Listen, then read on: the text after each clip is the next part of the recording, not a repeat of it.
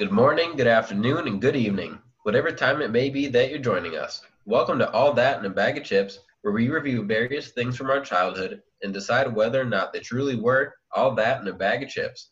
My name is Sam, and this is my co host, Ethan. Hello. Hello. On today's episode of All That in a Bag of Chips, we're going to talk about Spider Man 2. Let's get to it. Two dudes from the 90s going back in time to review some favorite things of yours and mine. We got candy, movies, and TV shows. The more we reminisce, the more the list grows. Kick back, relax, put your headphones in. As soon as you're ready, to play and let's begin. I'm glad you joined this nostalgia trip right here on all that and a bag of chips.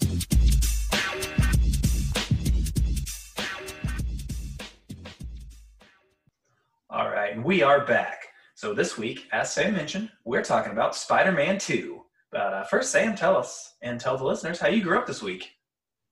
Uh, so this was my this past week was my last week of in service at school, and if you listen to this on Wednesday, I will have already gotten back to school and started my uh, remote learning slash in person slash outside slash wherever you can do it PE classes. Wow. That Yeah. sounds very challenging. It yeah, it'll be challenging. It'll be interesting. Um, on a less stressful side, I started building my playset for my one and a half year old. That is more or less a, a tiny home at this point already. Um, I've been planning that for like a month, and I even have blueprints and steps written down, so I didn't waste time and money doing it. But I'm getting that built, and it looks pretty sweet so far. Nice, man. That's really cool. Um, let's see. I grew up this week by first of all, I purchased uh, the new Madden video game last uh, last Friday, whenever it came out, and I've been playing franchise mode quite a bit. And actually, later this week, we, we will actually record our extra episode eventually.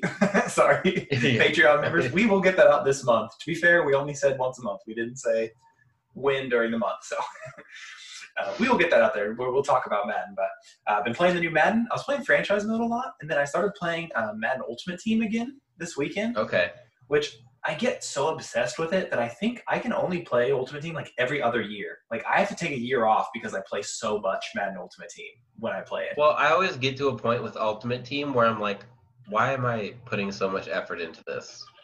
I don't really play online. So, like, why don't I just play franchise mode? All I do is play franchise mode. Sam, if I asked myself why am I doing this for most of my hobbies, I would be in an existential crisis at all times. I don't ask questions on why I do things. I just do things that I like. Fair enough. But you will appreciate this, Sam. I also went to a, a donut place in Kansas City. I made the trip over there the other day called the Donut Mm. King. Have you ever heard of this place, Sam? I think I have, actually. There's probably a reason you've heard of it. So I go to this donut place and I walk in and there is a uh, there's a WWE there's like four WWE belts on the wall. There's a ref Uh-huh. shirt and there's a bunch of pictures from like uh, Attitude Era essentially wrestling. Uh huh. And at first, I just kind of thought maybe they were big wrestling fans. I didn't really ask too many questions. And then I ate the donuts and I was hanging out there for a bit. And I, on my way out, I went and took a picture of it because I was going to send it to you. And I just realized I Uh-huh. forgot to send it to you. And I was like, "You guys just big wrestling fans, or what's the deal here?" They said, "No, the owner of this place is WWE official John Cone." Sweet. Yeah, so all the pictures were of him with other wrestlers. I didn't realize Yeah. like that was the connection because he's just the ref in the background. But John Cone is the owner of the Donut King in Kansas City. That's awesome. I need to go check that out. it was bomb, dude. They had some good donuts too. So, totally worth the trip over, and uh, it was Yeah. a nice surprise to uh, see some WWE representation there. Yeah, no kidding. Next time I'm, I'm in Kansas City, I'll probably check that out. Yeah, when we go uh, tailgate in my parking lot for Chiefs games starting on Thursday, baby. Yeah, go Dude, Chiefs! How it feels so odd because there's been no preseason and hardly any like training camp coverage. Oh, I know. like, someone told me last week that we played like someone like tweeted like game in seven days. I was like, what? yeah, it's it's really weird. It is bizarre. How pumped are you? Scale one to ten for. Uh, Um, I'm pumped because Patrick Mahomes is my dynasty uh, quarterback, and the rest of my team sucks. So we are just playing for next year. Nice. Oh, I did a, uh, my I did my family's fantasy football draft yesterday as well. Okay. Uh, I'll tell you my roster during a break, so we don't have to Okay. record it all. Sounds good. if any, uh, if any of my family members are listening to this, I'm going for a three-peat this year, so come at me. Me and Josh Allen is my quarterback, leading the way, baby. All right, man. Um, so we talked about a little bit about Patreon. So uh, look in the description below if you guys are interested in supporting the show and uh, getting a couple an extra sode every once in a while whenever we get that out. Um, we got some other good benefits as well. Shout out um, in every episode. We'll read any messages you guys send us on air. Um, so big shout out to our Patreon members, uh, Sean and Christy Pearson, uh, Tyler Isbell, and Chelsea Bibbert. Appreciate your guys' support. Um, if you guys are interested in purchasing some merchandise, uh, that link will be in the description below as well. So check that out. Um, I've been wearing my uh, all that in a bag of chips mask at work all day, every day, because we have to have a mask on at all times on campus now. So I've been putting that thing to use. Um, all right, so that's our plugs for the week. So let's get into it a little bit, Sam. So, what's your history? We talked about our history with Spider-Man in general last week. So, what's your history with Spider-Man Two specifically? um, Spider-Man Two is actually the one that I remember the least between one, two, and three. Like I, I felt like I had the first one memorized. Like I could tell you every single scene and everything in order. And then the third one, I remember just because as a kid, I thought the characters were. I was really excited that Venom was in it. In the third one, Hmm. and two, I feel like just kind of got glossed over. Maybe because I didn't know that two was supposed to be coming. Like you mentioned in, like you mentioned in the last episode, how you just we weren't as connected then. Right. But um, I didn't have like a real deep connection to the second one.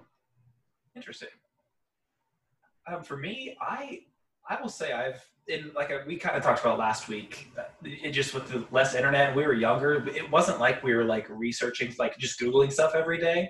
Just a little bit different. But I think I talked about a little bit after Spider-Man three, I would constantly like once a month check the internet to see if more information on Spider-Man four was coming out, and it never did.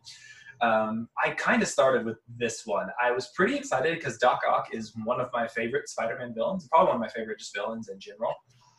Um, so I was just really pumped. And like I said, I was obsessed with these Spider-Man movies. Like as a kid, I freaking loved them. They were like superhero movies in general. Just didn't really hit with me until this point, and this really just started my obsession. So, um, and I know this movie was kind of. So I didn't really watch these, these Spider-Man movies maybe one time since I've seen them in theaters to a few months ago, and I bought the DVDs. So this was one I feel like in pop culture, this movie is really regarded as the best of the trilogy. Yeah. So like I always had that in my head, and so I think like whenever if someone asked me which my favorite one, I would say this one just because I like I felt like it was the best. Um, so I was kind of looking forward to just going back and see and if it really held up and how well, it, how good it really was and how well it would hold up today. So yeah, I'm excited to talk about this, man. I'm really pumped. Yep. Um, okay, I was gonna say, why did we want to cover this? But it's because we're in Spider Month. Spider Month. Talk about Spider Man on Spider Month. Uh, so that's right, it is Spider Month. So last week we talked about Spider Man, uh, the first one from 2002. If you guys have not listened to that episode, we will kind of spoil what happens in our description, but you should just go listen to that episode uh, and then come back, uh, or go watch the first movie and then come back because this movie, I felt like it really. You kind of have to see the first one to really know what's going on. Yeah. Yeah. It plays off of it a lot. It does. It, it kind of just like jumps right in. And so if you're not if you're not ready, or like even in theaters, like it's if it's been two years since you've seen the first one, you'll be like, wait, wait, wait, wait, wait. like someone just happened. What is going on here? Yep. Yep. Um, all right. But speaking of seeing this movie in theaters, let's take a little trip back. Let's go back in time to 2004 and see where the world was when Spider-Man 2 came into our lives.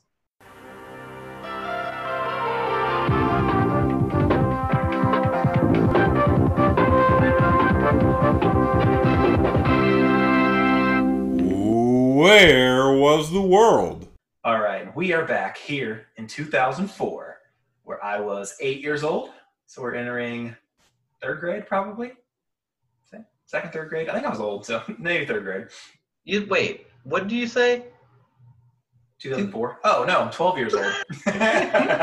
Whoops, I did that math backwards. Sorry, I was 12 years old, so I was in sixth grade, probably. Yeah, something like that. Yeah, sixth grade. Because I know, okay, just based on this first song, I know that I was still going to the roller skating rink. Um, so I'm pretty sure it must have been sixth grade because I don't think I went after we went to middle school. But Sam, can you guess what the number one song of 2004 was? Um, can you give me a hint? Um, it is a one word name for the song.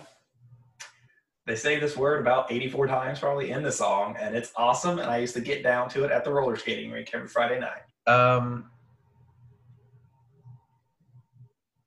one word. One word. It's a Oh, wait. Okay.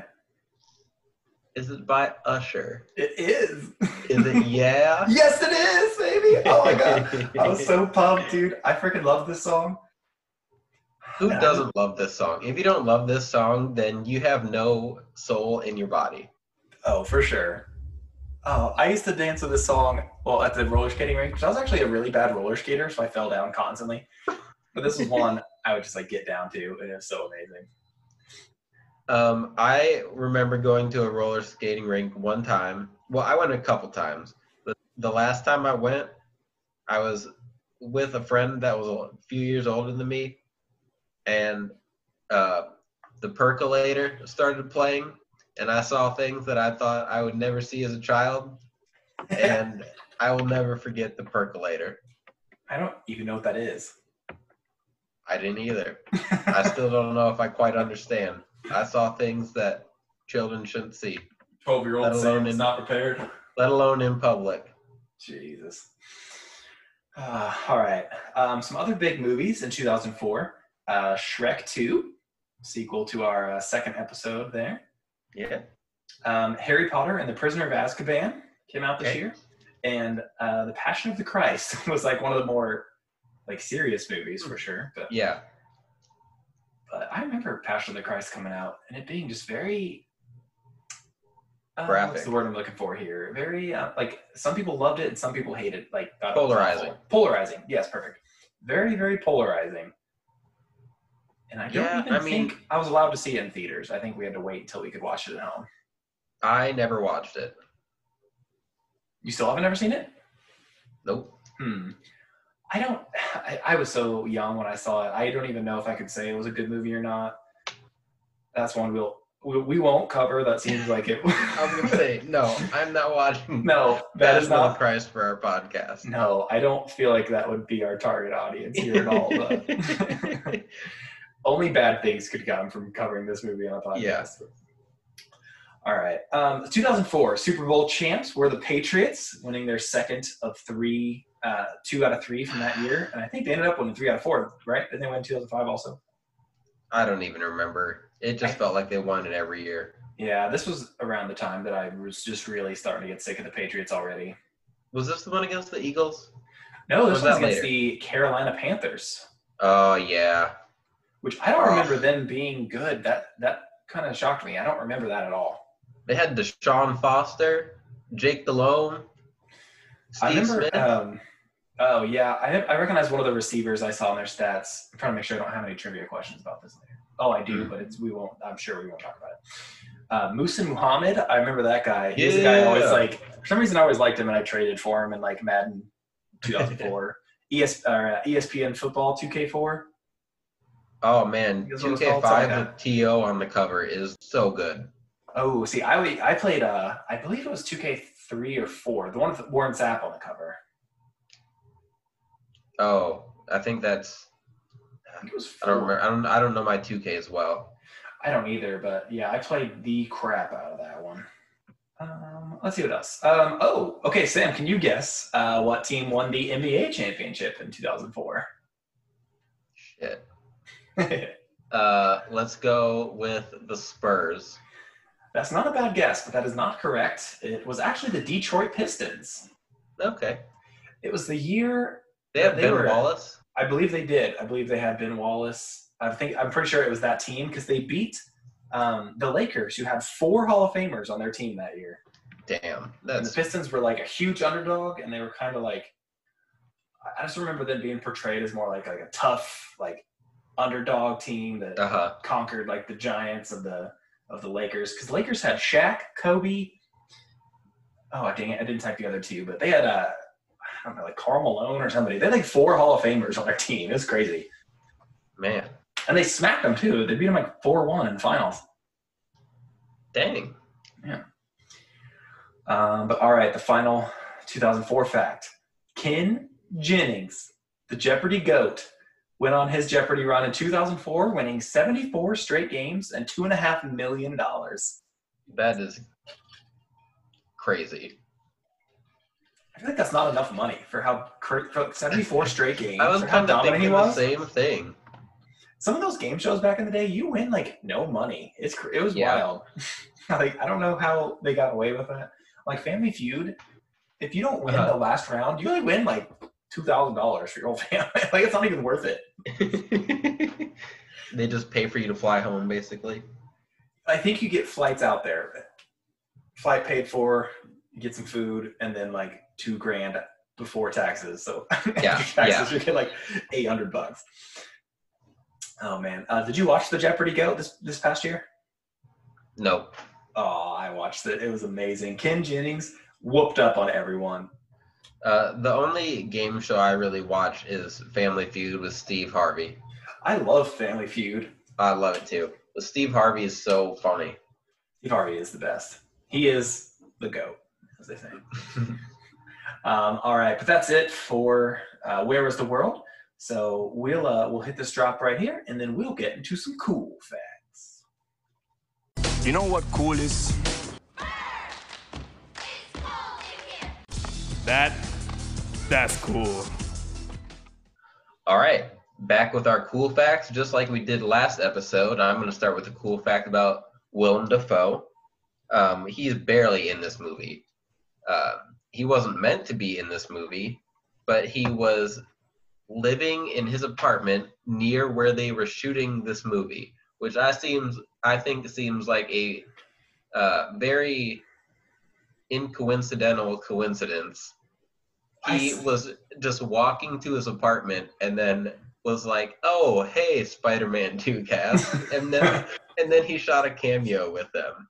Yeah, that seems so bizarre, and I saw that. I was like, "There's no Mhm. way, no way he just happened to be walking. He was probably just like posted up out there waiting for them to record something." Exactly, exactly. We'll go jump in on this. Um, and they actually kind of pranked um, Alfred Molina. Uh-huh. Um, they when Alfred Molina was taking a break, they had Willem Dafoe run in and like shoot, like fake shoot a scene that Uh-huh. Molina was supposed to be in. And so when he came back in, Willem Dafoe was like performing his scene. That's He was like, "What the hell?" I bet. that was pretty good. That's funny. That is, since he's barely in the movie, that's the only fact I have about him. Um, my next facts are just kind of like some random, random things. Yeah. Um, the very beginning of the movie, Peter is delivering pizza for Joe's Pizzeria, and Mm-hmm. there's a sticker on his helmet, and the phone number on there is a real pizzeria in New York. Really? Mm-hmm. Is it actually like an actual Joe's Pizzeria? I don't know if it's called Joe's, but it's a Hmm. pizzeria. That's awesome. Yeah. God, they probably just lit up with pizza orders after this. Oh, seriously. I, I love calling numbers like that. Like the uh, phone number in Kiss Me Through the Phone. I've called that number. oh man, that's funny. um, in the opening sequence of the movie, which I was going to talk about this in our coverage a little bit, they have like a little, they have pictures that like recap the first movie in the opening credits. Yeah. and um, those were done by Alex Ross, who did a lot of Marvel comics, a lot of um, the really popular characters he drew for. Oh, really? Mhm. That is interesting. I don't know. Yeah, that. I thought it was cool that they brought him in to do that. Sweet. You got a few? I got a few. Um, so this movie had a little bit of some production and uh, issues going into it, which, which is crazy with how much how many production issues they have that this movie still turned out uh, like as well as it did and on time. Mm-hmm. Because we almost lost uh, Tobey Maguire going into this movie. To a back. to a back. yeah, he uh well, okay, so it's it's kind of sketchy what happened. Apparently he hurt his back filming um Seabiscuit the horse movie. Oh yeah. Um, and so he kind of used that injury and just how successful the first movie was as leverage for him not to come back Uh-huh. unless he got like a huge pay raise. And it didn't work. Not entirely. He, him and his agent asked for 25 million in for his salary for this movie, and he ended up at 17, which is still a lot of money considering he probably. I didn't look to see what his salary for the first one is, but that's probably a Uh-huh. huge increase from where he was. I would imagine so. Um, so we almost end up with uh, Jake Gyllenhaal as Spider-Man for this movie. Yeah, which is some people some people were uh, theorizing that Jake Gyllenhaal was actually like future Spider-Man in this last Spider-Man movie when they saw that he was cast, which is stupid. But I saw so much dumb crap. trying to watch my language on the podcast now. My parents keep yelling at me. I saw so much dumb crap about this, what who Mysterio really was, and his everything. We'll talk about Mysterio more when we cover the animated series in a couple weeks, because I uh I noticed some things and I have some thoughts uh, about Mysterio. But yeah, um, and Jake Gyllenhaal was actually dating Kirsten Dunst at this time. So really, yeah, and so I think what was kind of happening was that Kirsten Dunst was also being kind of dumb about this movie, and she didn't want to come back uh huh, because uh, Kirsten Dunst and Tobey Maguire both like consider themselves like very like serious like high society actors, and they didn't really want to do like another nerdy commercial blockbuster Uh-huh. movie. Um, so they, they neither one really wanted to keep doing these movies. So I think Kirsten Dunst was actually trying to get rid of Tobey Maguire and get her boyfriend Jake Gyllenhaal into the role. interesting. Yeah. So like Natalie Portman not wanting to be in Thor anymore until the MCU blew up, and now I never want her to come back again, even though she is. Yeah, well, Natalie Portman actually did the same thing with um, Star Wars too. Oh yeah, She was in those, and then she just kind of always craps on it whenever anybody asks about them. But disrespectful. It's not like these movies are Catwoman. Halle Berry has every right to Yeah. crap out of that one. that's fair, and that, that's funny because that's actually this podcast I was listening to about this movie. That's exactly who they compared it to is Natalie Portman in Star Wars. Hmm. But it happens a lot. Um, who's the girl that plays Pepper Potts in the MCU? Um, What's her name?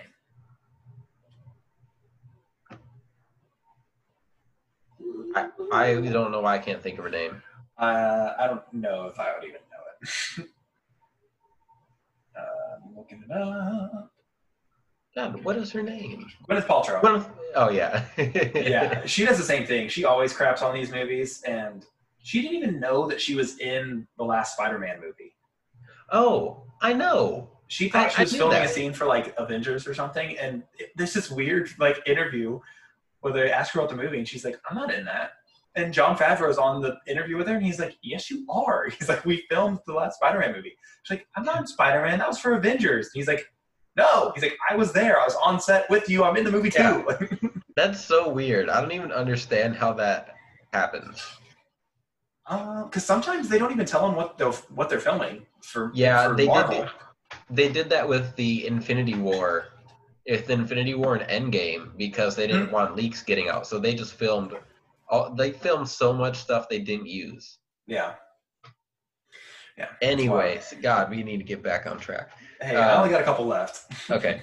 Uh, for his stunt sequences, Peter Parker didn't wear, or Tobey Maguire didn't. he, he wore glasses, but they took the glass out as, Yeah. for a safety concern, and then uh, put it back in digitally. Yeah, they said it was a safety concern, and also uh, it kept reflecting off the glass from the lighting. Yep, yep, yep.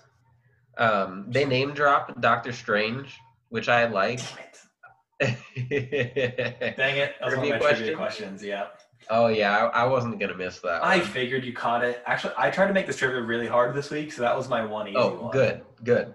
Um, I think it's cool that his name gets dropped in this because Sam Raimi is directing the new Doctor Strange movie, Oh, the. Multiverse of Madness. Yeah, hmm He's he's the director. that is interesting because they say that Doctor Strange's name is already taken, so he technically exists in this I universe. know. So with this multiverse, it, we could get it, man. It could happen. Oh my God! Can you imagine? I will lose my shit. Sorry, mom. man. All right, Um, I will take that think- trivia question out. Dang it. I have a couple more. I have. Okay, I have a few more. I'll get. I'll just go through them quickly. Cool. Um, Gwen Stacy, so Peter's other significant other in the comics, is supposed to be one of the students in Peter's class, but saw that never happens. And she's in the third one, but we'll talk about that when we get to the third one. Mhm. Um, and then, according to someone else that was working on the movie, the original draft for the movie had Doc Ock, Black Cat, the Lizard, and had Harry as the new Green Goblin before um, they cut it down. Which is like the same problem that Spider-Man 3 had, was that they wanted all these characters in there, which we'll talk about next week. yeah, yeah. Um, Like as we'll find out, this is never good when you try to have five villains in one movie. Uh-huh. yeah. Um, the band Dashboard Confessional agreed to write the song for the end credits if they were allowed an advanced screening of the film, which Yeah. I wish they wouldn't have because I thought, wow, this kind of sucks. Oh, I paused it right when I, I shut it off right when I got to the credits. I didn't even listen to it, but I saw that when I was looking some stuff up a few minutes ago. so- Yeah, I was listening and I was like, wow, they should have just brought back Nickelback. Oh, jeez.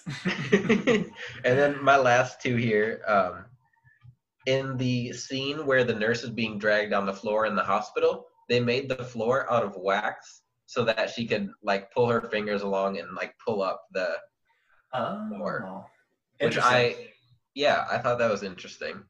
And then the last thing I had was the names that they originally had uh, for ideas that they threw out to test audiences. They had Spider-Man No More. Damn it, Sam! I hate you.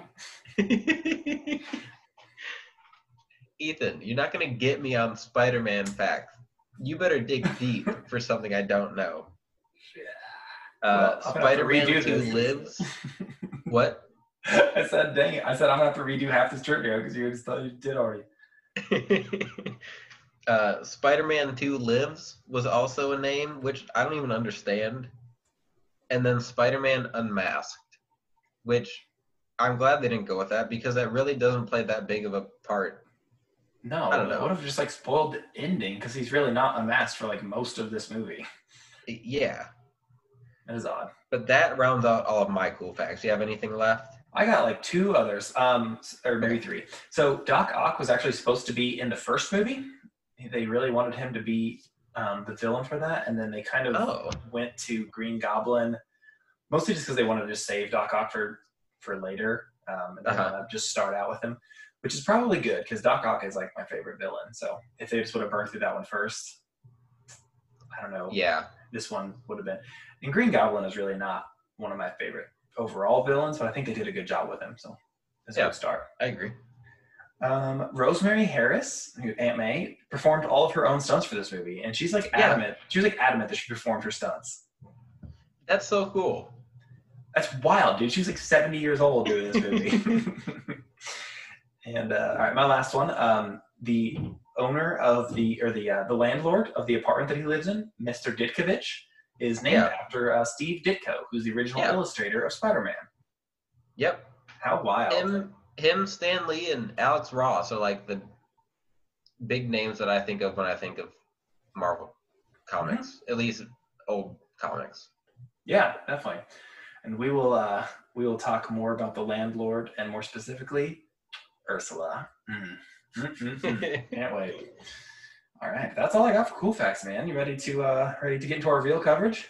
yes, sir. All right, uh, so we'll take a quick break here, and then we will get into our actual coverage of the 2004 Spider-Man 2.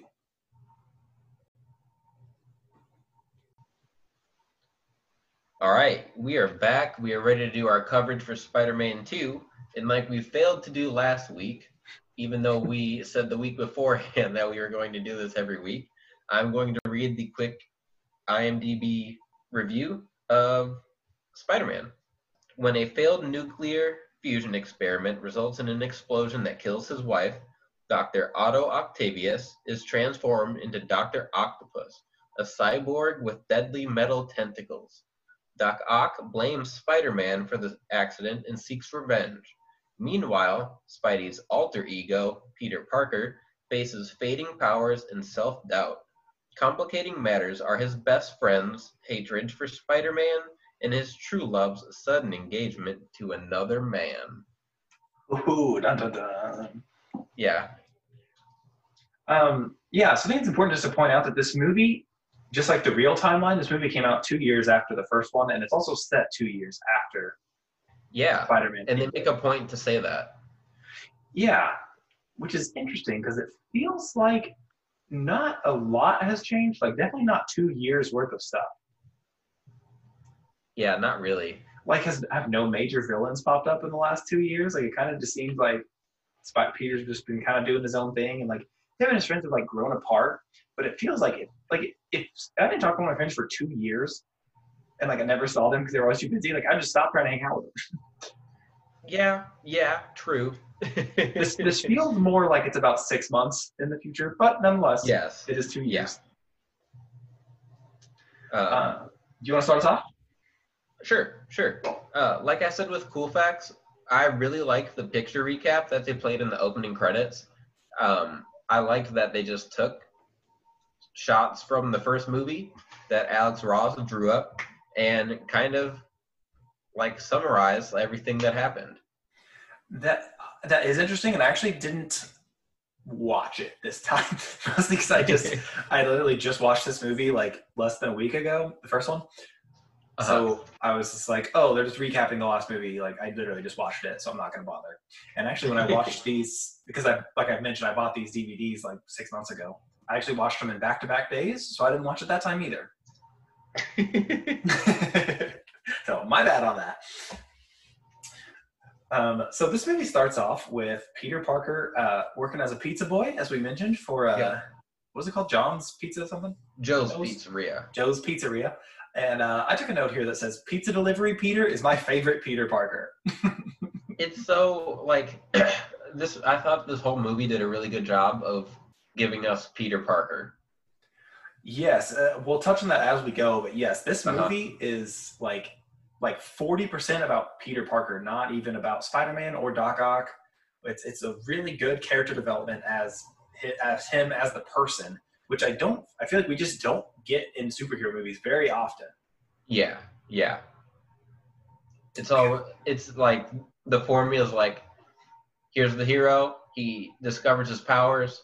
Yeah. Now, all of a sudden, he's got this villain. He beats the villain, and now he is the superhero.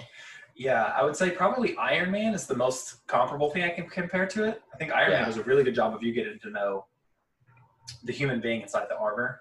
Uh huh. which this is a weird sidebar, but they they kind of did that on purpose because most test audiences of Iron Man thought Iron Man was a robot and didn't even realize that he was a human. Just like casual fans who did, weren't into comic books. Uh huh. Fun sidebar. There you go. um, and this actually, the pizza delivery part reminded me of not the video game that we will play, but the second, the Spider-Man 2 video game that's based off this movie. Yep. You spend a lot of time delivering pizzas in that, and it is so much fun. It's like my favorite part of the whole game. Um, so yeah, so this uh, it kind of serves just to start out Peter Parker's life, as we mentioned, and then we spend about the next forty minutes just dunking on Peter Parker left and right. Oh, I want. I have a note, and it said Peter's having a 2020 in this movie. No kidding, just everything is going just absolutely wrong. Everything is you just get beaten down, beaten down, beaten down, and but like that's the thing. Like Spider-Man isn't. He's not Superman. He's not Captain America. Like Right. he, he's a kid. Yeah, definitely. Just a kid trying to do what he thinks he should be doing. Yeah, and like we like we said, this movie touches on Peter Parker's kind of personal life quite a bit. Uh-huh. And so we start off with him. So he he's supposed to deliver these pizzas, and uh, he has like okay. So first of all, this pizza place when he shows up to work, so he shows up late, and the the pizza place he works for has a thirty minute delivery guarantee, Yep. and he shows up and he has eight minutes left to make it forty two blocks in New York in Manhattan. First of all, no way any pizza place in Manhattan delivers anywhere forty two blocks. I know. That is And, the most unrealistic part of this whole movie. Is that a pizza place would deliver a pizza forty? You know how long it takes to drive forty-two blocks in New York? Um, I'd imagine it takes a while Like an because I hour. don't think you're even. I was like, I don't think you're going a minute a block. No, absolutely not. Absolutely not. That is the most unrealistic part of this whole movie is that they deliver all the way across Manhattan. Yeah. Um, so he ends up, um, and I, I like this a lot because it shows him he's kind of like trying to be Peter, and he he starts out just like riding his little scooter, th- or he's like driving a scooter, and then he gets held up in traffic, and he starts running with he's carrying pizzas in one hand, and like I Uh-huh. mentioned, my idea for a YouTube show where we grade running forms. Considering he's carrying that pizzas high and tight, he has pretty good running form in this movie. um, also, later in the movie on the roof, pretty good running form. He he does a he does a good job. I I haven't I haven't studied it in slow motion or anything to critique his form, but uh, so far so, this might be the best running form we've seen so far. I'd have to agree. Until we watch Um, Rocky, because that's I think Rocky is a Oh, yeah. the gold standard of running form, man. um, and then I, I like that he becomes uh, he goes into the Spider Man and flies around and like webs around to get his pizzas delivered. yep, and it's still late. Is still late, yeah, and he's like three or four minutes late. Like he wasn't particularly close, but yeah. Um, I I wrote down so they show him at the pizza place. He gets fired after there he's late, and then he goes to the Bugle where he's still a freelancer. He's not working for the Bugle. yeah. And he's got the pictures, and Jameson's just crapping on him, which is that's par for the course. But he's like, I have these pictures of Spider-Man or whatever, and Jameson's like, I'll give you three or a 150, and Spider or Peter goes, I'll give you 300, and he's like, that's outrageous. Done. Yeah, And then I, I, I have that exact quote in my notes. That's my second point. That's outrageous. Done. Um, again, J.K. Simmons dominates this movie Oh. as the best character in this whole trilogy. he's so good. Oh, I could just watch. I think a weird spin-off series, like a like a ten part like series of just the Mhm. Daily Bugle, I think could be very entertaining. he should just start a YouTube channel because his like the one that he does in the new trilogy, or I don't even know how many they're gonna make. I know they're making a third, i don't think they know. but um, he starts Info Wars, yeah, and it's like like I would love if he did a YouTube channel of that. It He would really- be hilarious. He really should. This is uh, always the highlight of this movie, and I think even more in the next movie. I remember I have good memories of the Mhm. Daily Bugle part in that, but just this whole Daily Bugle operation is fantastic. A plus. Yep. I agree. Um, but yeah, and it is interesting that he tries to fire Peter, even though he doesn't work for them. He's not yeah. contracted. to. He's like, You're fired. He's like, wait, come back. I need you to take a picture of this event coming up. yeah. Um, we meet a future villain, like way in the future villain. Uh, Dr. Connors pops up in this movie. Yeah, which they never even. Did you notice that he doesn't have an arm? Yes. I didn't notice. I've never noticed that that he is missing his arm. Yeah. Which I know he's missing his arm because that's why he is re- like that's how he becomes a lizard. Whatever. Yeah. I didn't know it was gone. Like, I don't know what the hell I was looking at. Well, because he's really not in like full shots very often. He's always No, kind of walking away or turning. like- uh huh. He Um, pops up, says something, and then he's gone. Like yeah, yeah, that's it. yeah. And I love that this movie does a really good job of literally like name dropping or having little cameos of people who. Yeah, world back. building. Yes, lit- like it's they do such a good job of world building. Uh huh. Building, not bending. I've been watching too much Avatar recently, doing some world bending, um, some world building, um, which I feel like I think we've talked about how this and Batman are like the only two that kind of have that fully fleshed out world that they can exist well in a Mhm. series like this. But I feel for some reason that this one's just a little bit more subtle.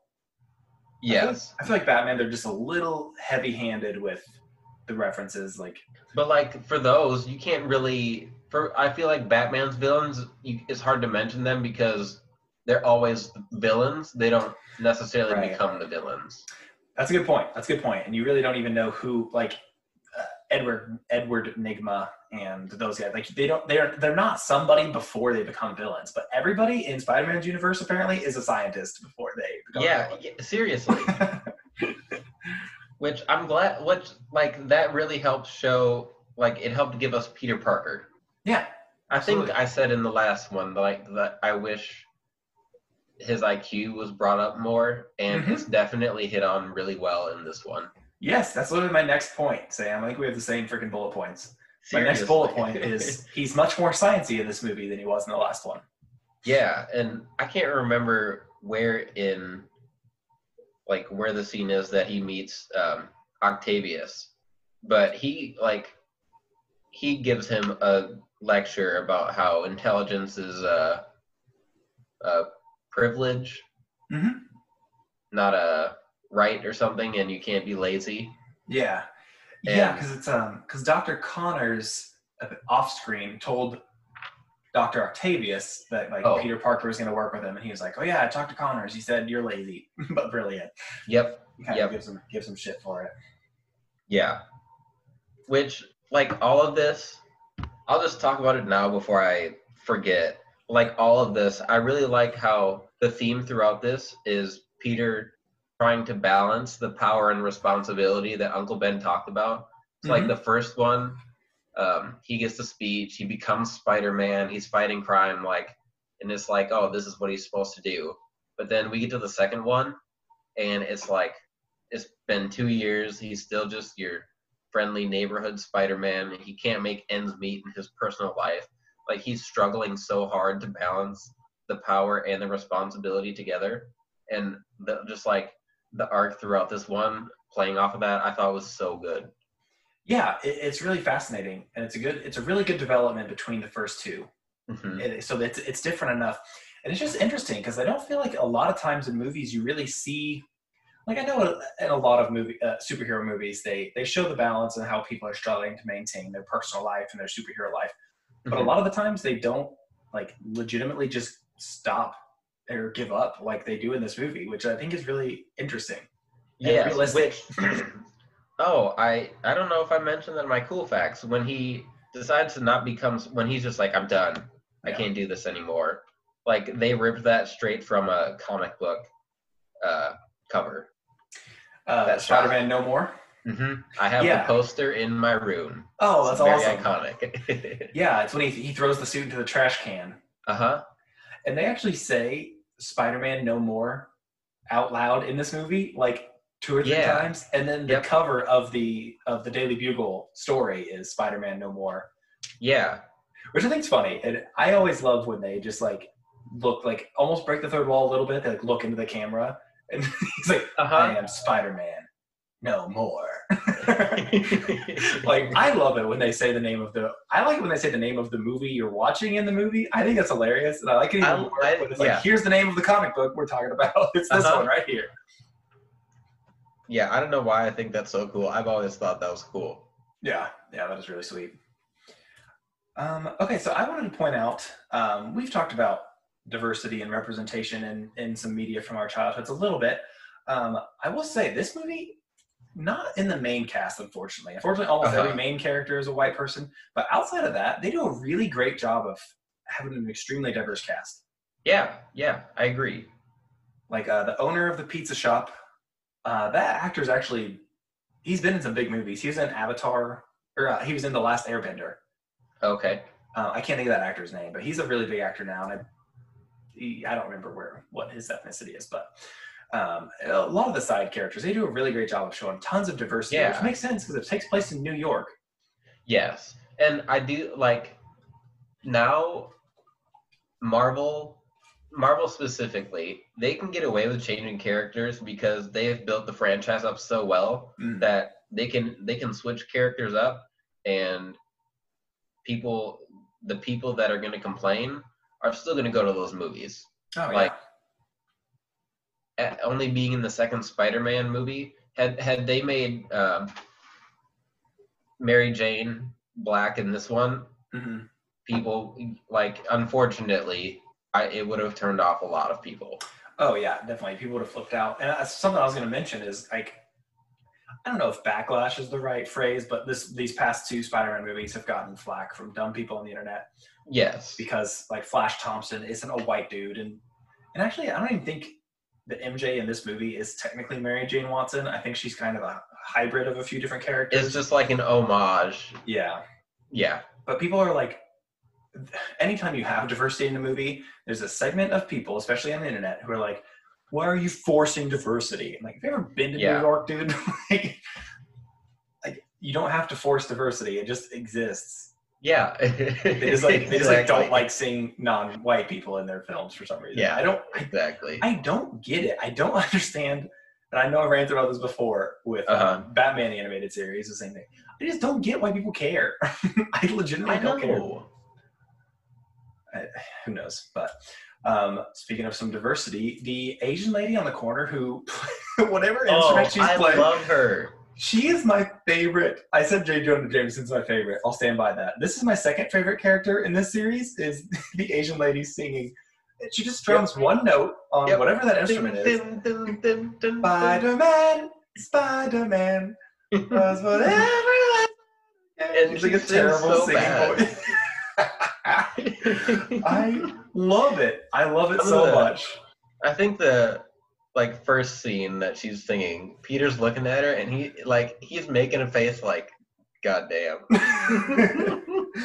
um, there's actually a deleted scene of uh, this lady singing underneath like Harry Osborn's apartment or wherever he lives, Uh huh. and he like dumps a drink on her or something. I know. It's like, I'm glad they cut that. I'm like, I don't need that. Me too. Because like, I, I I don't think that like, I don't think that would fit Harry's character. Honestly, like he's not this mean, Right. vindictive businessman. He just is mad that his dad was killed.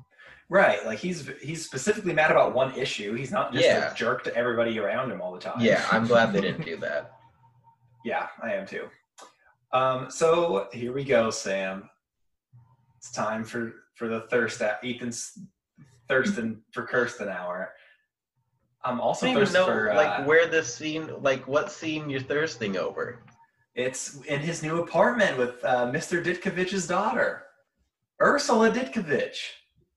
I had such a crush on her during these movies, and I always thought that Peter just like ignored her, and I thought I should hit her up. They're like I, I don't even understand why they. er, It's not this one. Don't they kind of play it up in the third one? In the third one, she's much more flirty, and he's still Yeah. just pretty much ignores her for most of the time. But it's when he, we'll, uh, we'll talk about it next week. But it's when he's kind of being his douchey role, and he has the the black suit. Yeah, yeah. Um, yeah, he he plays into it a little bit. Don't do the dance. Uh, they play into it a little bit, but I always like, I always had a crush on Ursula Ditkovich, and I was like, I bet in the fourth movie that he starts dating her, and he oh my god. bails on Mary Jane. uh, which never would have happened, but yeah, she's adorable. I have a huge crush on her. I'm I am impressed that your thirst was cut that short. I'm, good job, Ethan.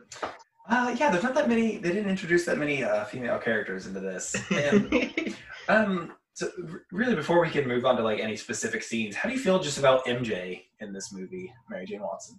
Um, I didn't have a like I didn't have anything specifically with MJ, but throughout the whole movie, I was like, their her and Peter's relationship is just so tiring because it's back and forth. They're both like it's always one of them says I love you and the other one's like I can't, mm-hmm. and then it goes back and forth, back and forth, and it happens so many times. And it's literally not until the last scene of the movie where Mary Jane literally leaves her wedding with this other guy smiling and running away. Yeah, we'll talk about that scene when we get to the end of this. Yeah, but like I at at that point I was like, okay, cool. Like I was relieved and I was like fine.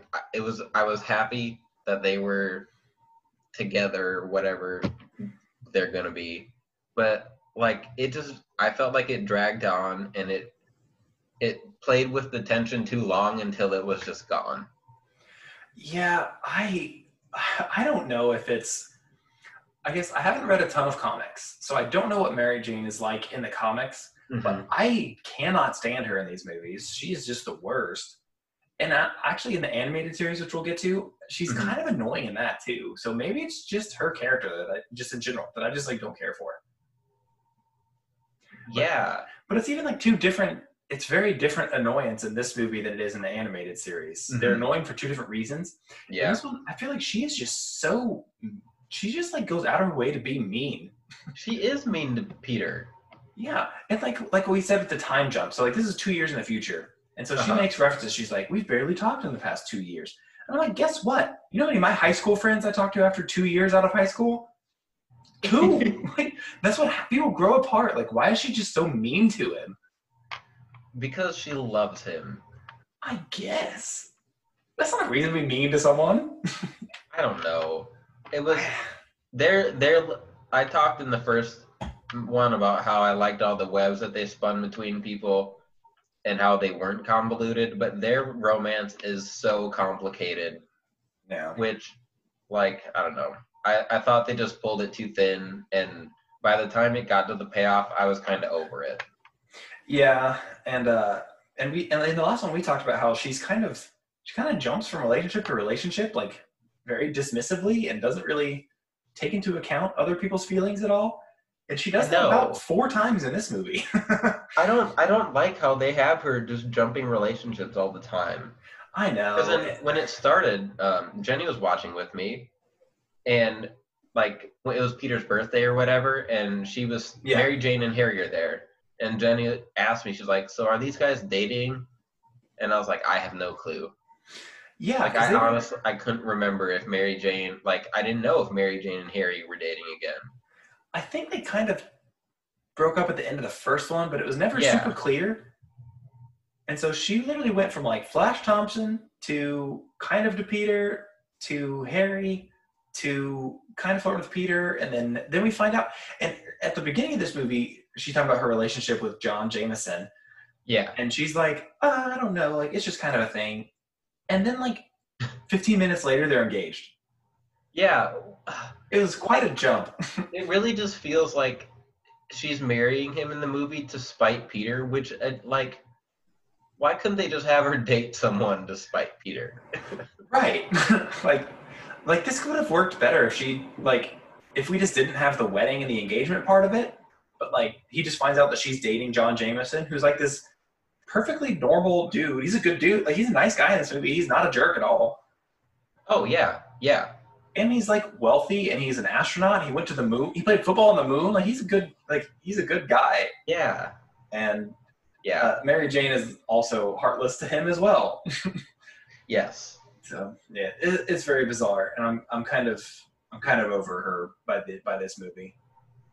Yep. Same.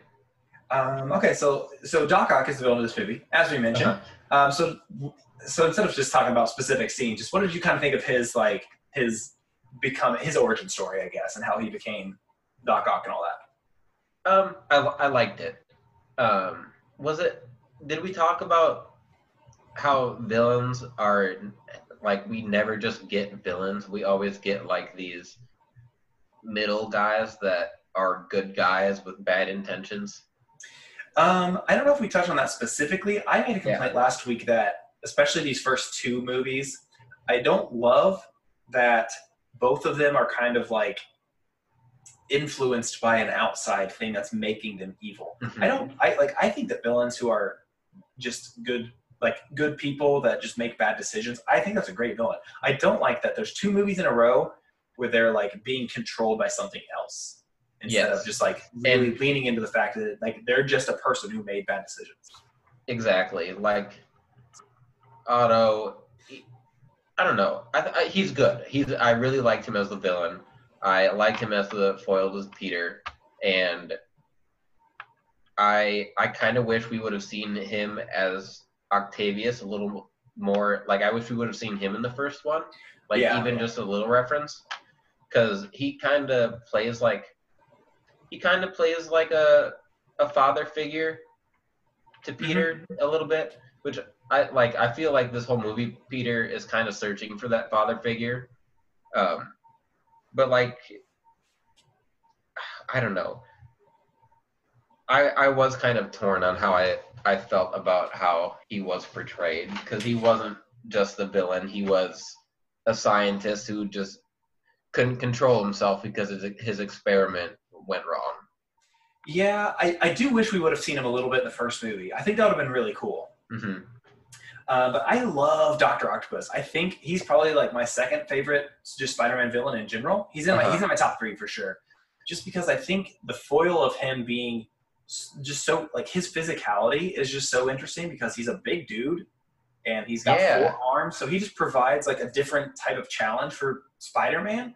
And he's Uh-huh. also like this really good scientist that Peter looks up to. So he's like he's got kind of like this two two dimensions of like control over Yeah. Peter and Spider-Man. So like he's really fascinating, which I didn't quite feel from Norman. I get that he was supposed to be kind of like a father figure, but he's also a huge dick all the time. Yes. So it's like I felt like Peter like wouldn't have a problem punching him in the face because he's a jerk to everyone around him. yeah. But Dr. Octavius is not. He's like a good dude that Peter worked with, and Well, he even says like to use his intelligence to help mankind or something.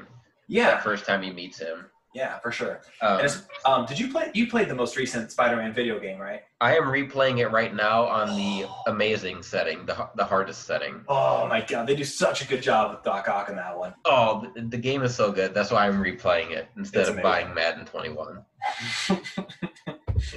um, so this um, kind of goes with Doctor Octopus. The screaming and horror elements are Yeah. like so Sam Raimi. They are, and I when I watched this, I was like, this whole the whole scene where he's like getting worked on by the doctors and they're trying to cut the arms off, Yep. and the arms start freaking out and like killing every like they kill like eight doctors or something. Yeah. in this one scene. When I watched it, I was like, this is shot like exactly like a horror movie. It's wild. Yeah. It is. Um, And, And, then I, read like, later, it was- it's like a reference to Sam Raimi having worked on several horror movies in the past. Uh-huh. Ah, that makes Um, sense.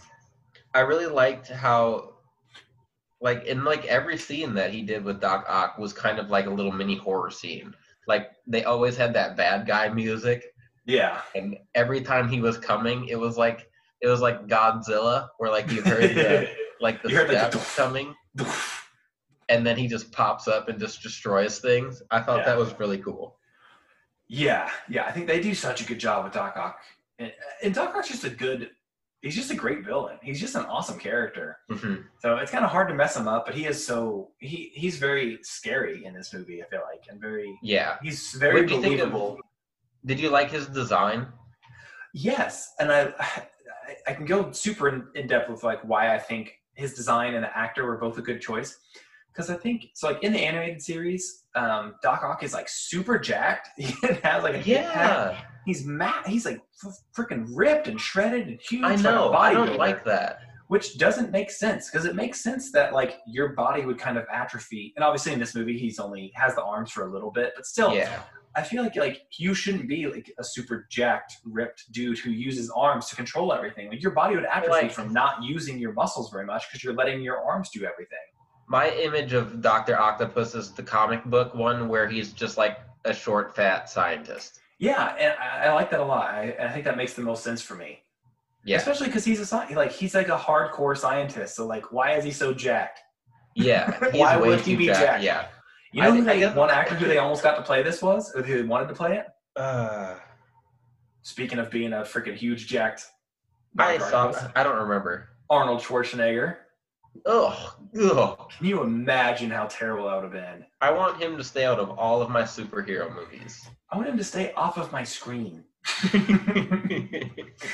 forever. uh, let's see. Oh, um, this was in my notes here. I glo- I missed it. Aunt May. So Peter tells Aunt May that like it was kind of his fault that Ben got killed. I really liked that scene where he was telling her. And I've I've uh, I've watched a couple reviews and read some where people thought Aunt May was being too harsh on him when she just like pulled her hand away and walked away. yeah. But would you not like? How are you? How would you feel if your nephew was like, "I could have kept your husband alive, but I was bitter." Yeah, like, I mean, that scene uh, just kind of serves to like more just pour on Peter, like we kind of mentioned though he's just had Uh-huh. the worst couple weeks of his life. But yeah, like realistically, just like getting up and walking away from that situation is not the worst thing you could have done. Like it could have went Yeah. And I like the movie treats everyone like humans, not Mhm. like superheroes, Yeah, yeah which I think is big for Spider-Man. Um, I I agree. Um, also, did you notice in that scene that they retconned what happened to uh, Uncle Ben? um, not. Oh, I guess I guess I didn't notice. What did he say. So in the first movie, he doesn't get killed in a carjacking, and Peter's not there. In the first, in Spider-Man, the one we did last week, it Uh-huh. was a home invasion, and they shot Uncle Ben in the house, and What? Peter didn't even know until he got back to the house. But in this one, when he describes it, he was like, "Yeah, it was a carjacking, and I was there when he died." I'm like, "What? That's not what you told me last week." Wait. No, I'm confused. I watched Uncle Ben die on a sidewalk. Oh, you know what? Maybe I'm confusing the animated series in this one. I am. gonna say, I am um, confusing them. After I started saying it, I realized that I watched both of those episodes pretty close together. I watched the episode and the movie pretty close together. Good. Now I'm realizing I got confused. You are right. Damn He it, does Ethan. get shot on a sidewalk by the weird spiky haired guy. Okay, well, in the animated series, that's not how he died. He dies in a home invasion. Um, so never mind.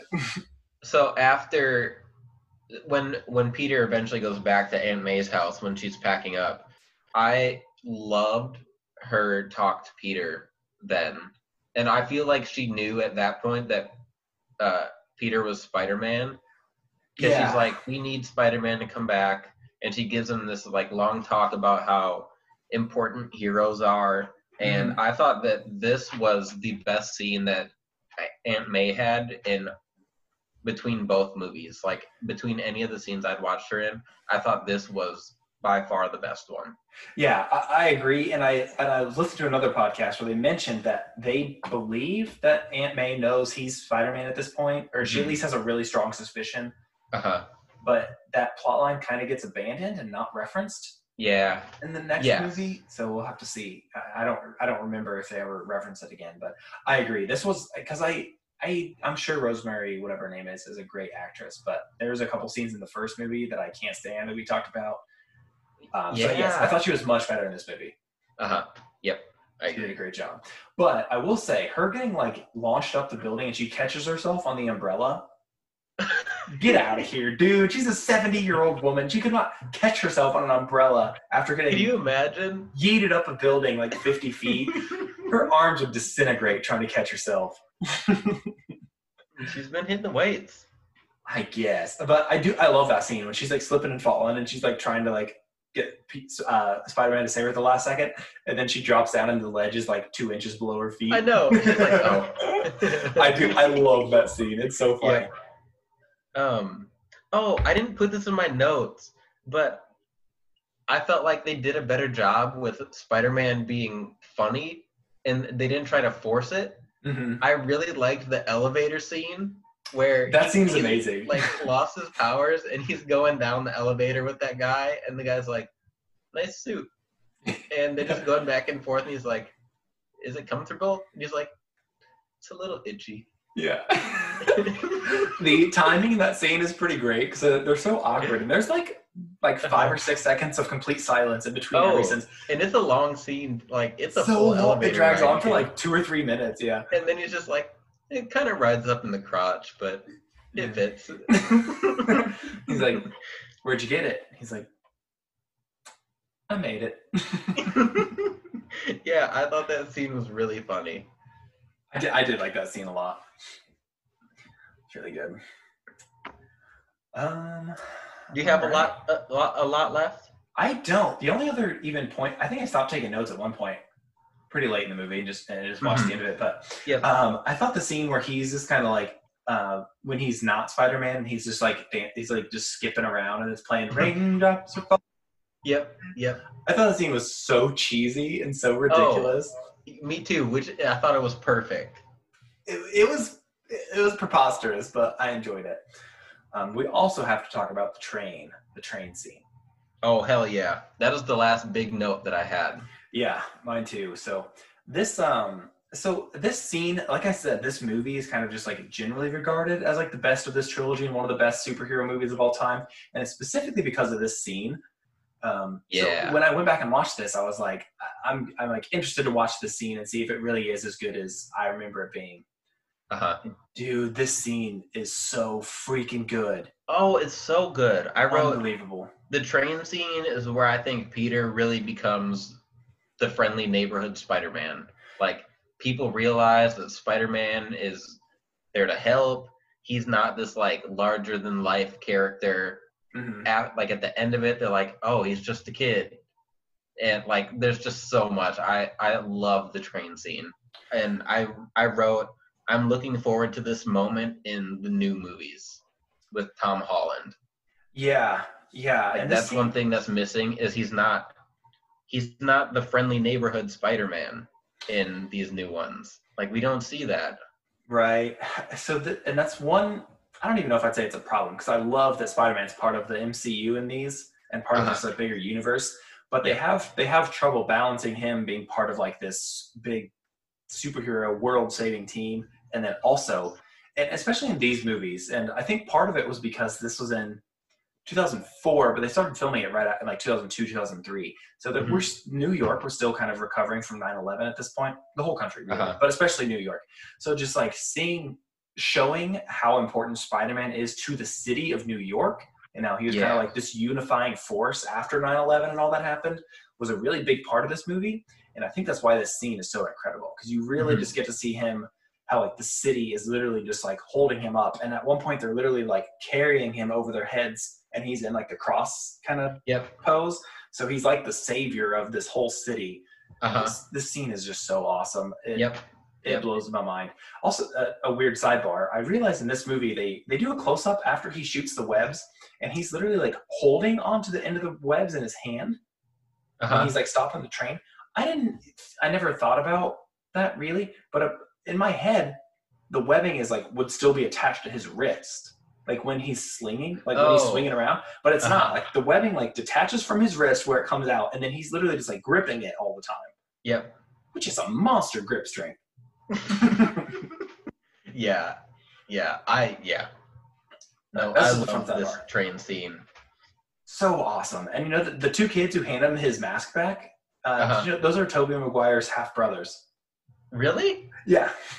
Well, I was gonna say they do not sound like New Yorkers at all. They're also not actors. I Yeah. think.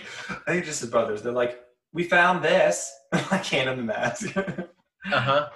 um, also, another part of this scene that's that's funny. This scene is incredible. You really should just go watch this. If you haven't seen this movie, just go watch this scene. It's just amazing.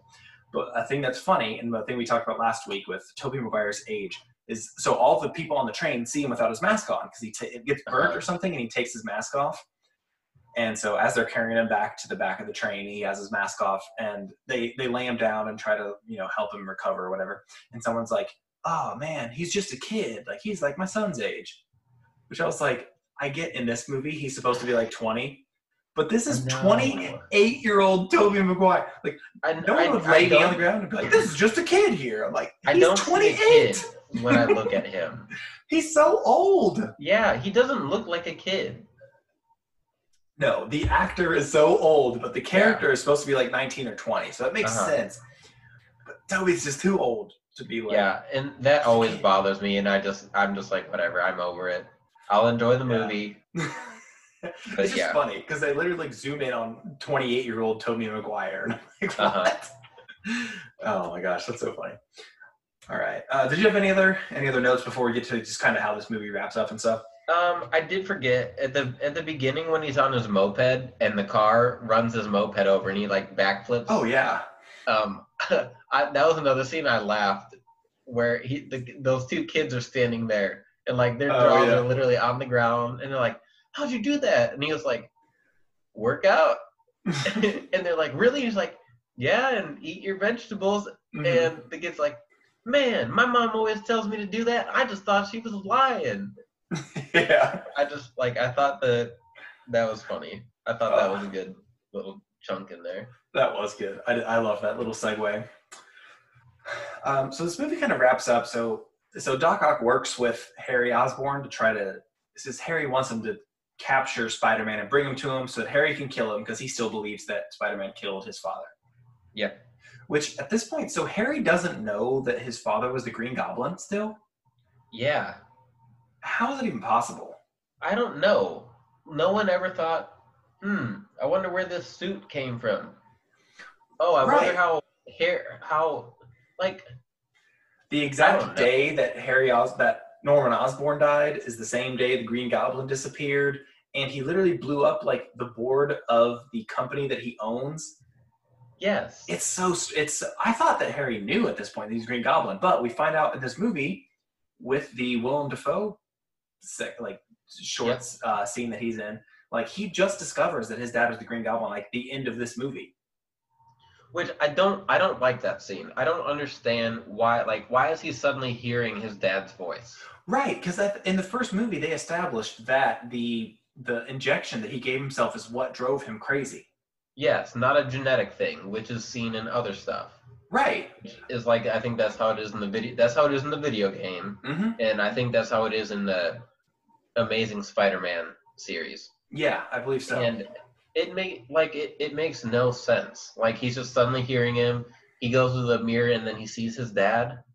Like yeah, I, I don't know. It it it seemed very just like random. Like they had to just be like, oh, let's get this in here. Yeah, it definitely seemed like they wanted Harry Osborn to be the Green Goblin in the third movie, and so they were just like, well, just put put the scene together, and we have Willem Dafoe walked by, so put him in this movie. Yeah. It just, yeah, yeah. it didn't make any sense at all, and I don't. When I was, it didn't make any sense when I was Mhm. watching it.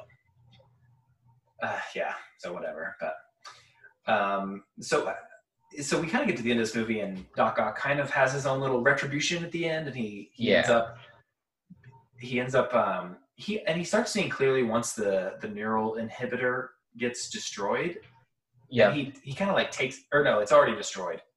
Uh, But Or- like, he gets like electrocuted or something happens, and he kind of Yeah. like snaps back to reality.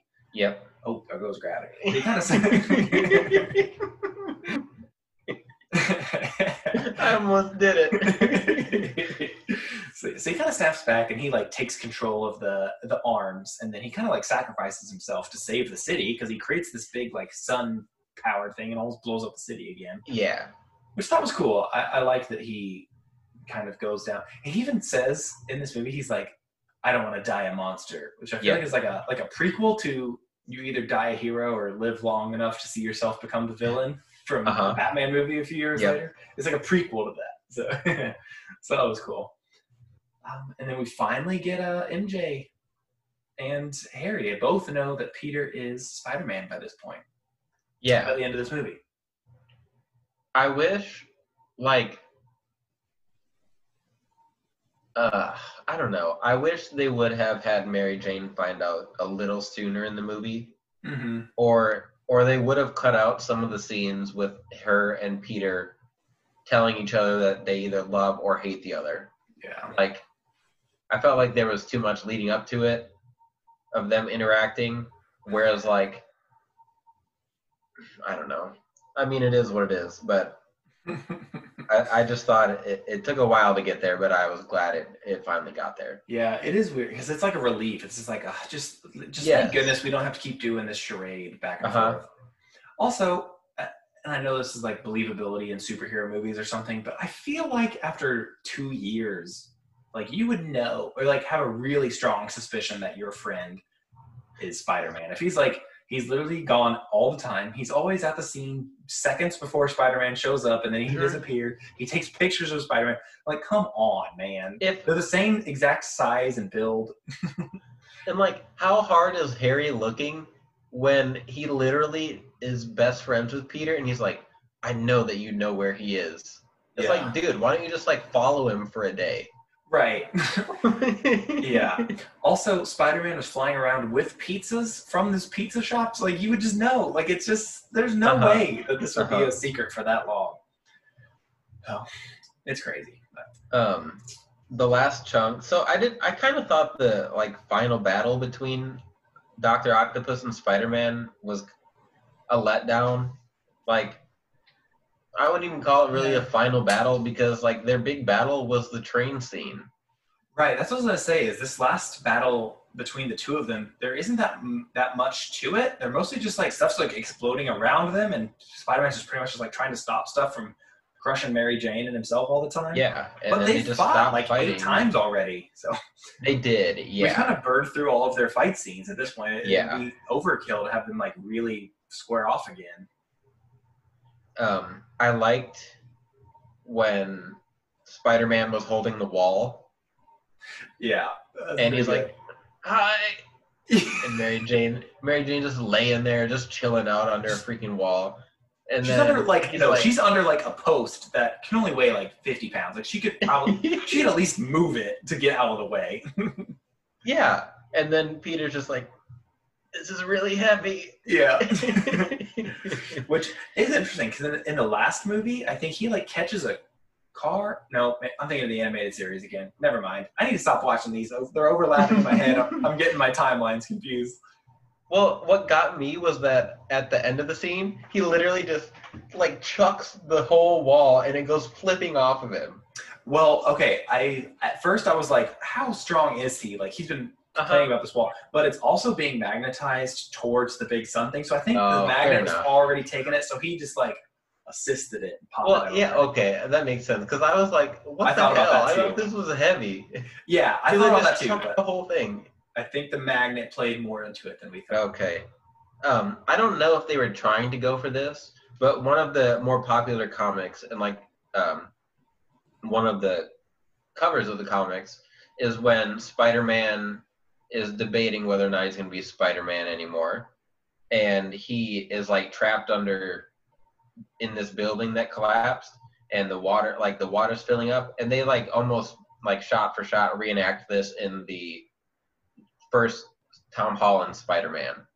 And he like Hmm. like decides he's not going to give up and he starts lifting it all up and he like throws it off of him.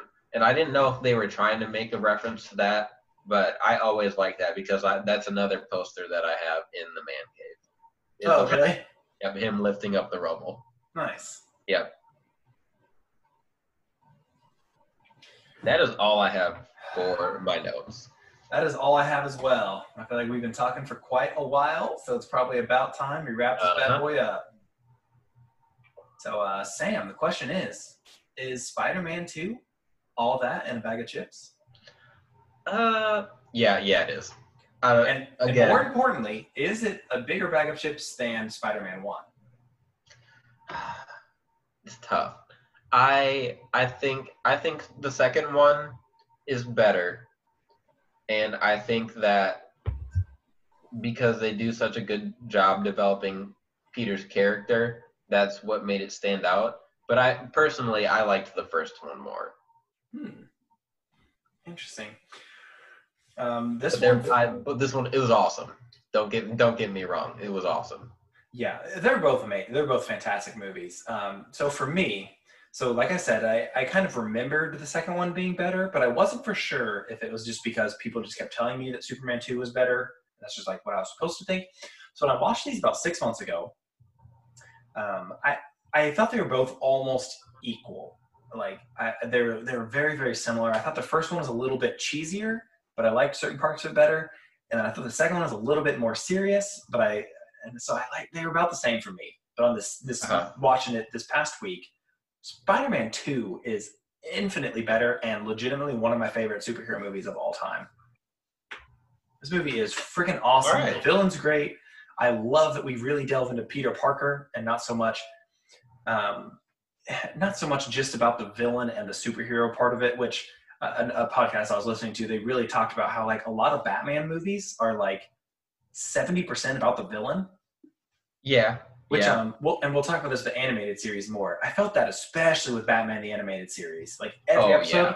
was essentially just a, a deep dive into the psyche of the villain of that episode. Yeah. And Batman never grows. But seeing this movie where it's so much about just growing Peter Parker and how he counterbalances the Spider-Man character, I freaking loved it. I thought it blew away the first one. They're both great, but this is legit one of like probably my top five favorite, uh, five or ten.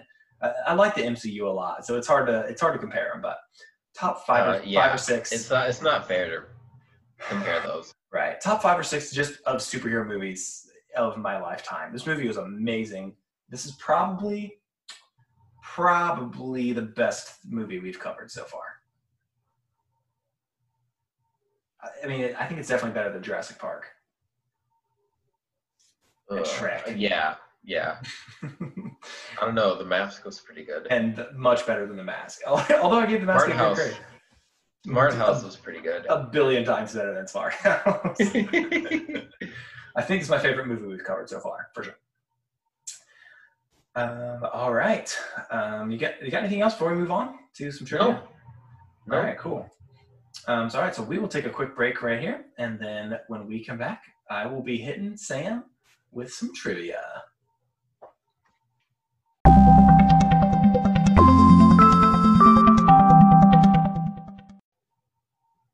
All right, Sam, we are back, and I'm coming at you with some heavy Spider-Man trivia here.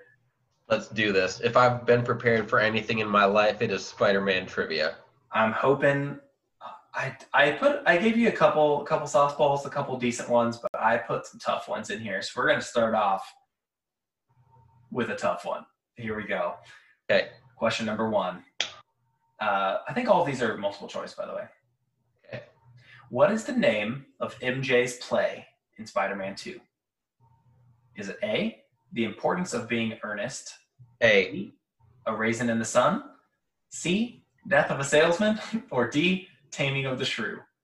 A. uh, that is correct. It is the importance of being earnest. How? Why? Why do you even know that? I don't remember. I think I. I don't know. I don't know. They never even say it in the movie. It's literally on a sign. uh huh. You're an asshole. oh, here we go. How many points were the Patriots favored by going into the 2004 Super Bowl? Is it A, three, B, six, C, seven, or D, eight? Hmm. What were the options? Three. Three, six, seven, or eight? I'm gonna go with six. Incorrect. it was seven points. Huh. Boom. No 100% for you. That's bogus. That's not even Spider-Man trivia. I know. All right, I got a couple more for the, the rest are all for Spider-Man. So here we go. Sounds good. Uh, question number three: What villain does John Jameson portray in the comics? A. Toxin, B. The Jackal, C. Manwolf, or D. The Finisher? That would be C. Manwolf. That is correct. You freaking nerd. um, the Finisher is an actual uh, Spider-Man villain, which I think is hilarious. I've never heard. I don't think I've heard of the finisher. I have not either, but he is real. Because I literally Googled obscure Spider Man villains, and he was one of the ones Right. that popped up. Interesting. um, okay, uh, so next question. So, what does Stan Lee's cameo in this movie entail? Is he A, eating pizza, B, yelling, Spider Man took that guy's pizza, C, stealing pizza, D, uh, D, saving a woman, or E, he does not have a cameo in this movie? D. He is saving a woman. Damn it. I thought having three options about pizza would throw you off. That was supposed to be his cameo, but there was something wrong with the effects. His cameo, like, you barely see his face at all. you know, he's in this movie for literally like one second. Yeah, I like why you barely like if you unless you were looking for him in the first one, you wouldn't see him then anyway, or either. Yeah, no, I, I thought he had a longer scene in this one, but it must be the third one that he's in it for a little bit longer. Yeah, because it's literally just like him grabbing someone and pulling him out of the way. Yeah, he literally just like yanks him and then he's Mhm. gone. It's crazy. All right, so you are two or three for four so far, I think. Yep. Yeah. Three for four. Um, okay, here we go. Question number five. Who was the first supervillain Spider-Man ever encountered?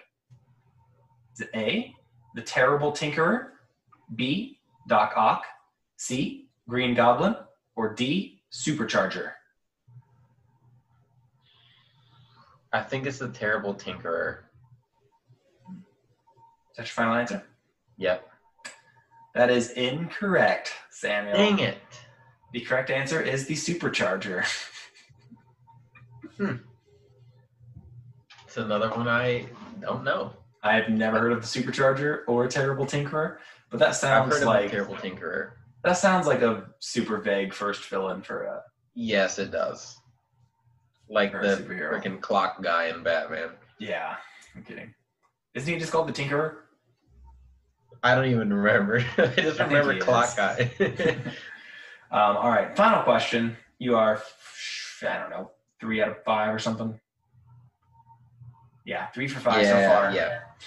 Um, why does Doc Ock wear sunglasses? A. His future's too bright. B. He he's blind. C. He develops a light sensitivity. Or D. To hide his identity. Um, what was? Give me B, C, and D again. Um, so A is his future's too bright. Um, B is he is blind. C he develops a light sensitivity. Or D to hide his identity. uh, let's go with C. That is correct, and it's actually from his experiment, the uh, the sun. That's what I figured. But so um, you saying that he is blind? There was a, a part where I thought like, I- like I don't remember what the scene was, but I remember thinking, wait, is he blind right now? yeah, they they tease that his vision's impaired, Uh-huh. he's not actually blind. He can see. He just has Yeah. a light sensitivity. Okay. Is it because he's an octopus and they live in the deep dark sea? Oh, could be. Could be. I'm not sure. But all right. So you got four for six on trivia this week. I was told by one of our listeners that I am too easy on you in trivia and you are too hard on me. So I thought I'd do a couple harder ones this week. It just appears like that because you don't know the answer. Because I'm an idiot. I'm an idiot. oh man. Now I do feel like I throw you too many softballs. I'm gonna start. Oh, I have you for the animated series. Oh, let's go. Oh, that'll be fun. That'll be. You oh. should just give me Oh. like 50 questions. I'm gonna be like, name every single villain who ever appears in this anime. animated series. all right, man. Um, that's about all I got. Um, so next week we are talking about uh, Spider-Man 3, the 2007 film. Uh, Sam, when was the last time you watched this movie? A long time ago. Right. I don't remember the last time I watched the third one.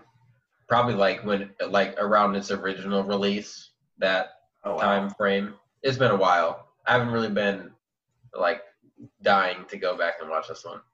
Yeah, so I when I redid uh, when I bought the DVDs, they didn't have the third DVD, but I watched it was on Netflix or something, and I watched Uh-huh. it. Oh man, Yep. This month? this month is gonna be so fun. yeah. Except we have to take a detour next week. Yep. um, Just a speed. right. Yeah, just a, a little speed bump, and then we'll get on to the animated series, which will uh, which Maybe we'll about. maybe we just don't remember it as well as we should. I feel like it. We'll, we'll talk about it. All right. Um, we'll we'll read a five star review later. It's already, we're already we've been recording forever. yeah. I, I got shit, I got work to do. Like we got we got to get out of here. Uh, so we'll read any emails and messages next week. Um, so yeah, so you guys can follow us on Facebook and Instagram at all that and a bag of chips. Uh, on Twitter at all that podcast, or contact us at all that and a bag of what's all that and a bag of chips pod at yahoo.com. Uh, so Sam, if you don't got anything else, take us out of here. We will smell you later. Power Rangers Pikachu, Rugrats Boomafoo, Lion King, Stone Cold, Billy Blanks Tae Bo, Toy Story Joe, Rogan, Ninja Turtles, Hulk Hogan, Kobe Bryant, all that tickle me Elmo.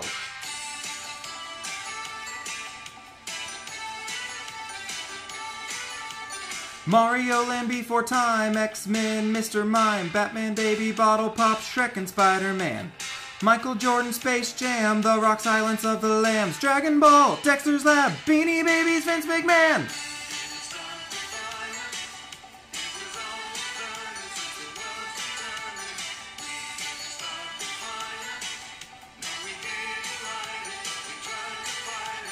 Beetleborgs, Frosted Tips, Whitney Houston hit clips, Dallas Cowboys, Dunkaroos, Gangsta's Paradise. Game Boy Color, Donkey Kong, every single Tupac song, CSI, TRL, man, those days were nice. Britney Spears, Yu-Gi-Oh, Andy Milonakis show, reading Rainbow Barney and collecting every pog. All toys, Backstreet Boys, Pepsi Blue, Furby toys, powdered gum, goosebumps, courage the cowardly dog.